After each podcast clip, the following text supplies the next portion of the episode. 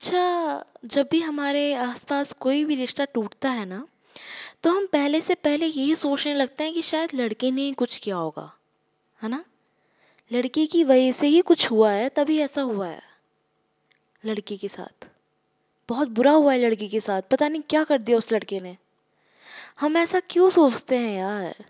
पता नहीं क्यों मेरी बात से कुछ लोग एग्री होंगे भी या नहीं, लेकिन मेरा मानना ये है कि हमेशा लड़के ही गलत नहीं होते।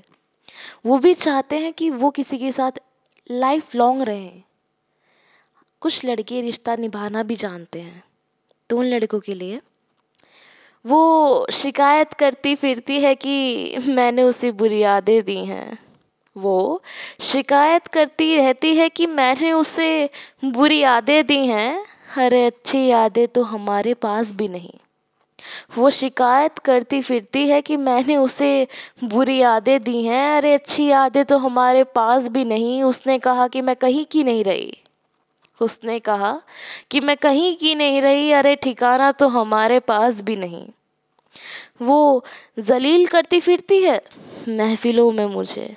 वो जलील करती फिरती है महफिलों में मुझे। बातें तो हमारे पास भी हैं, बस हमने कही नहीं। क्या कहा उसने कि दिल लगाता रहता है? क्या कहा उसने कि किसी से भी दिल लगाता रहता है? अरे, ये दिल आज तक किसी पे आया ही नहीं।